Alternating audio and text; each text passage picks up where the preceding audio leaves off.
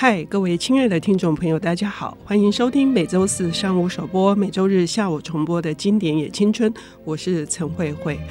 如果说一个人他在成长的过程当中，尤其是敏感的青少年时期，特别的去感受到从小到大觉得自己是一个多余的人，甚至是一个有罪的人，好，那这样子的心绪，在一个敏感的心灵，会留下哪些无法抹除的一些伤痕，甚至是印记？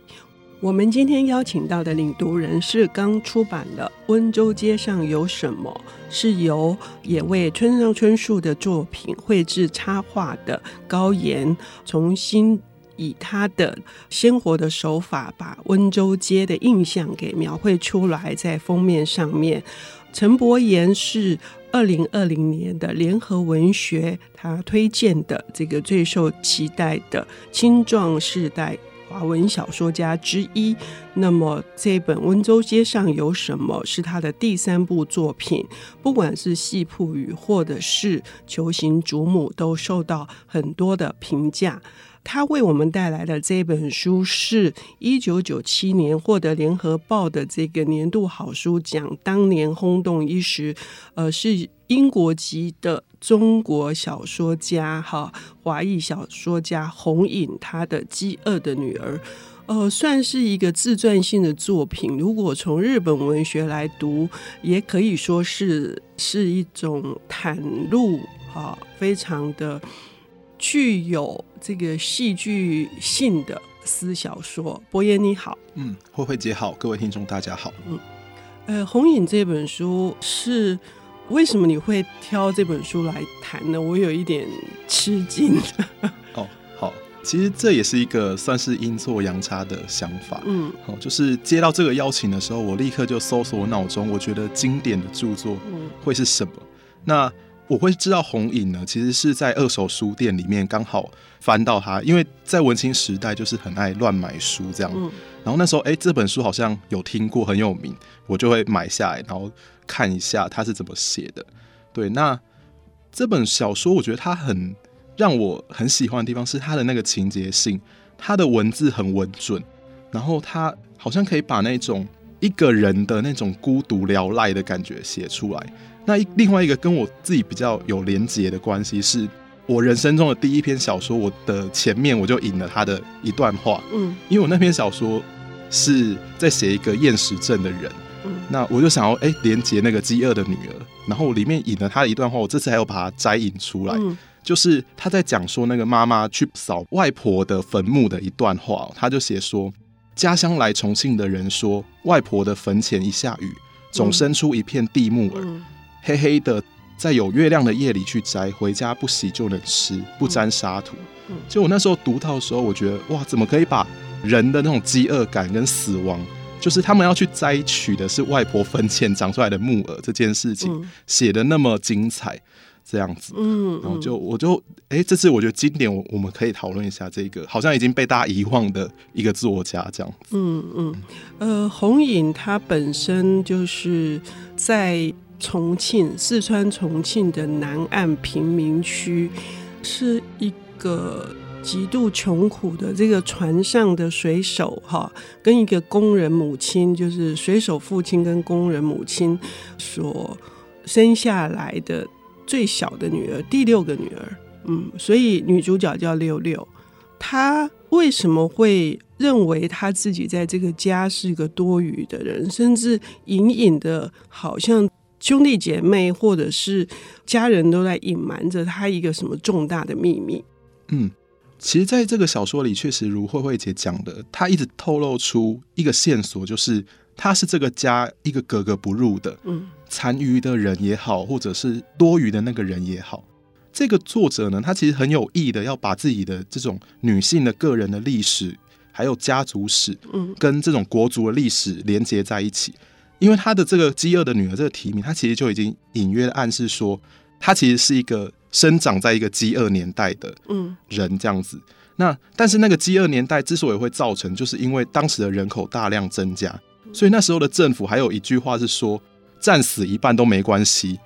我们还是世界上最强大的，我们只要去战争，我们可以死一半的人这样。嗯、然后他里面又有一句话是说，里面的六六他自己讲，他说不仅我是多余的，哥哥姐姐也是多余的，嗯、全国大部分人全是多余的，死在一大批也无所谓。嗯、那这里面的这个多余之外呢，他其实也是这个家的外人。嗯，好，就是我们最后知道说，这个六六她其实就是一个私生女，她的妈妈跟一个。年轻人生的，比她小十岁的年轻人生的。嗯，那读到后面我们会发现，哎、欸，它里面一直在讲这种外人，就是边缘人或外面的人的那个书写，就是六六的生父也是一个外人。就我们到后面知道说，哎、欸，那个原来的生父在他的爸爸过世之后，是妈妈带着小孩去投靠别人，然后那个妈妈又生了五个孩子，也他也是六个里面，他虽然是排最大的，可是他是跟那个家最格格不入的。我觉得他也是一个，他跟他爸爸其实也是一个影子。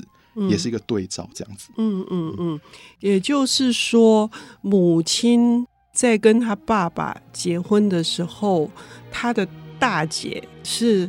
呃，如果我们用不好的说法，其实是是拖着一个女儿的大女儿的。然后呢，他们结婚之后。光是六六的诞生，之所以会母亲会跟一个小他那么多的一个年轻人，也是时代的悲剧，那也是一种命运的捉弄。当然，那里面有很深的深情，可是我们还是可以看到，在一个威权的政府统治底下，这些底层的人们，他们是无力挣脱。这些经济的困难，他们是没有任何条件的。嗯嗯，对，他其实要谈的也是，就是像慧慧讲讲的，他其实有一个对于时代的反应吧。嗯，对，像他有一句话，他是说，我可能这里记得不太清楚，他曾经说过，饥饿是我的胎教，苦难是我的启蒙。嗯，那他在小说里面也反复的写到这种苦难的意涵。嗯，比如说，我们可以从几个角度来谈吧。就是我在小说中读到，是我很在意的是，他一直在讲这种河流的意象。嗯，那这个河流，我们也可以把它解释成跟母亲的形象是有关系的。我觉得它是一个很奇怪的对于母亲的书写，就是这个母亲她是一个很丑陋的，在女儿的眼中，嗯、然后是一个很恶质的，嗯，好像有很多很奇怪的作为，但是她藏污纳垢，却又孕育着万物，嗯，就好像这一条长江之水，它是一个河母的形象。这样子，嗯，那另外一个是，当然有母亲，当然也有父亲。这里面有三个父亲，嗯、一个是他的生父，那个年轻人，嗯、另外一个就是养父，他一直叫他父亲的这个人，然后还有一个当然是历史老师，嗯，历史老师大概大他十几二十岁吧，对，然后我觉得他们都是一个苦难的父亲的形象，嗯，对，嗯，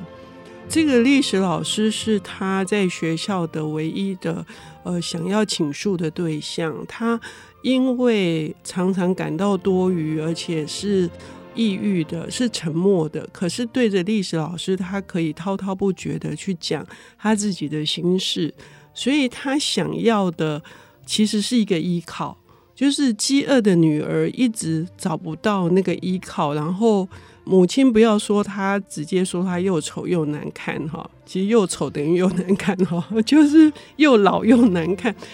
可是我们还是可以听到，就是这里面有很多的，你说是反应，我觉得是很多的呐喊。嗯，对。呃，这样好像可以呼应他这本书后来是葛浩文先生翻译成英文哈，英文书名就是《河流的女儿》，长江的女儿。那么他呐喊了一些什么？这是我的体会。但是伯言的体会是什么？是跟。重庆这一方水土以及生活在里面的他们的一些特有的四川的文化有关吗？我们休息一下，等一下回来。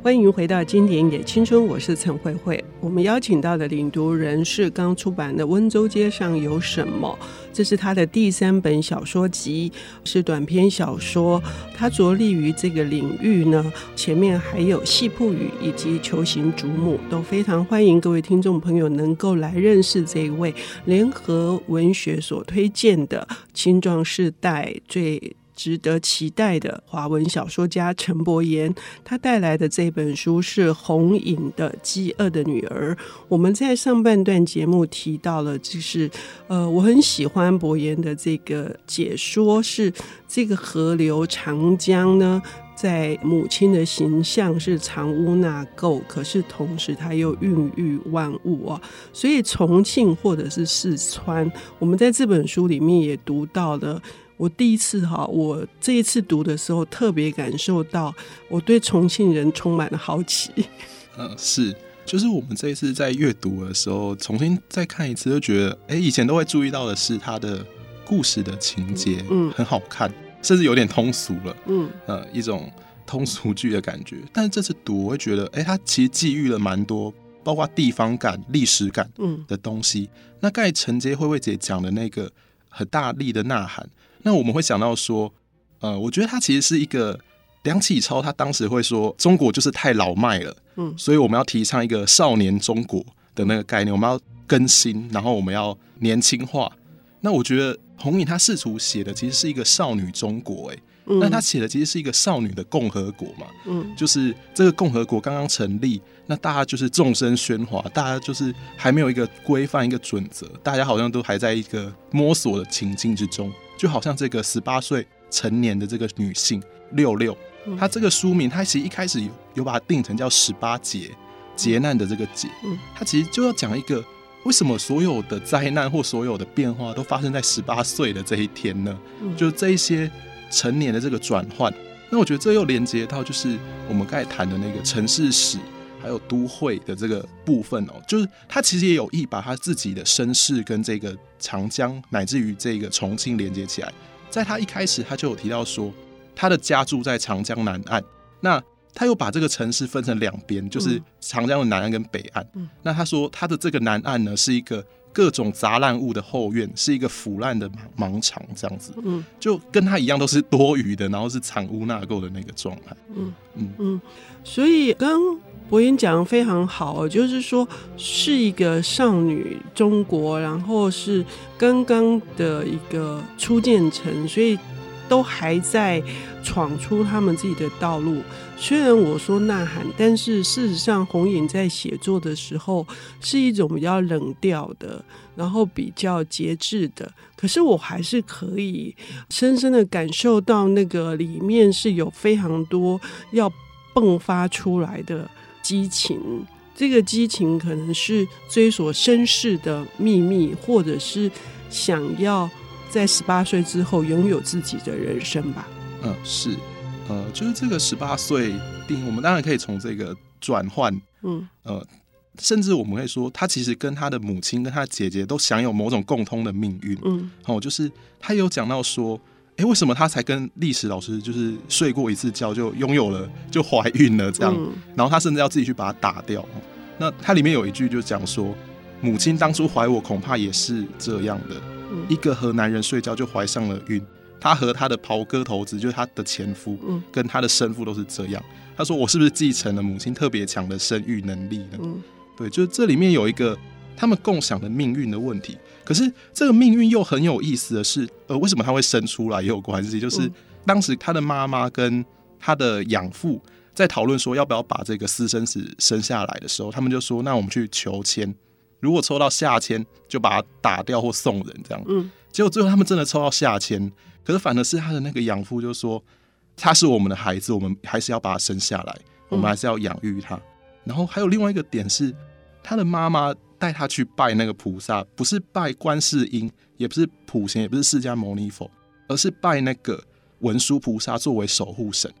这件事情让红影一直觉得说，他之所以会写作，或者换成另外，他之所以可以用文字来呐喊，把这些底层人物，把这个少女中国呐喊出来，他其实可能也有一个命运的存在，他跟那个文殊菩萨的这个暗示或连接这样子。嗯，文殊菩萨象征的是智慧，哈。那一个少女要长成，同时面对她自己的一个不名誉的这个出身。呃，说到这个不名誉出身，他真的遭受的非常非常多的这个谩骂，然后呃私底下的耳语，然后呃所有人想要把这个。秘密隐藏起来，因为太痛了，所以那个一种暗潮汹涌的这个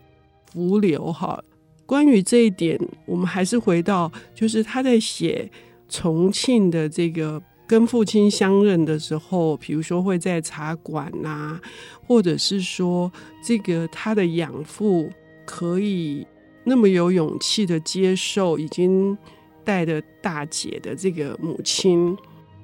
知道他的真正的生父的身份的时候，这里面也有很戏剧性的安排。嗯对，就是慧慧姐刚才讲到那个茶馆，就我很推荐大家可以去看澳门大学的教授王迪，他写过一系列关于成都的地方史的研究。那他有一本书就叫《茶馆》，然后围观的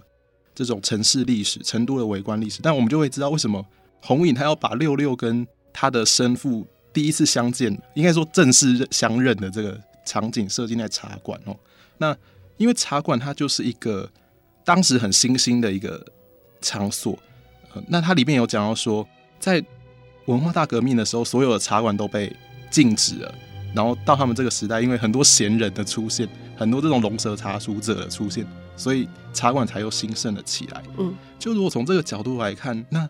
那个茶馆的意涵就比较丰富了，嗯，就它有一个时代的意义存在。那另外一个是刚才也有讲到那个袍哥的问题，因为那个王迪他也写过一个袍哥的故事，就是一本算人类学式的书。那袍哥他其实是四川的一个特殊的黑社会文化。那我们其实知道那个六六的养父呢，他那时候私藏他的母亲是多么勇气的事，因为在这个袍哥这本书里面有提到说。袍哥他们最重要的信条就是不能奸淫，尤其是对自己的兄弟的妻女，绝对是格杀勿论的。那那个时候有一个说法是说，整个四川有百分之七十的人都曾经加入过这个袍哥的组织，所以那个时候他的那个养父会去接纳带着姐姐来逃匿藏匿的那个母亲，算是真是很有勇气的一件事。这让我重新对这个他的养父又重新的评价了一番，这样。嗯，也就是说，尽管他们都身世多舛了，命运也是各式各样的磨难，可是这些小人物，尤其是从这个他感觉他跟他的养父是非常不亲近的，可是事实上，我们还是可以看到，就是说，我们认为是呃边缘的或是底层的人，他们除了自己的侦查。求生的那些自私自利的那些小奸小恶之外，事实上我们还是可以看到，他们尽可能的想要把人的善那个部分给保留下来。嗯，对，我觉得这个又连接到这整本小说里面，它有一个无所不在的水的那个意象，嗯、就是他从一开始他就也一直在说，这个城市充满了坑洞，是被雨水打出来的，然后很肮脏啊，好像这个长江就是这个命运。也是女人的命运这样，但是他也会一再的强调说水的温柔的那个面相哦，就除了它是一个哺育儿女的生机之外，它同时也是养水，它同时也是泪水，呃，就这里面还是有很温柔的、很情感的那个部分。嗯，呃，在这本其实如一个人的生命史，河流一般的有上中下游，然后红影呢，他最后。选择了是一种比较壮大的逃离哈，因为一口气逃到了这个英国。可是他溯源来写饥饿的女儿，呃，也是一种对自己的生命的一种除了探索之外，我认为它是给自己安的心吧，就是说，也是一种自我的认同。这也是女性主义写作的一个很重要的一个点。嗯，就在他后来，他又出了一本延续《饥饿的女儿》，嗯，是叫《好女儿花》还是《好儿女花》？嗯，那一本书他就讲到说，他后续他要帮他的妈妈送葬这样子。嗯，对，那他就延续说，他自己也成为了一个母亲。嗯嗯，那我觉得这里面他其实已经对照出，就一个女儿一个母亲之间的那个关系是很复杂的。好。呃，由此可以看出来，就是在写一个女人，她是如何长成，她如何能够从母亲那里得到，不管是什么，终究自己要成为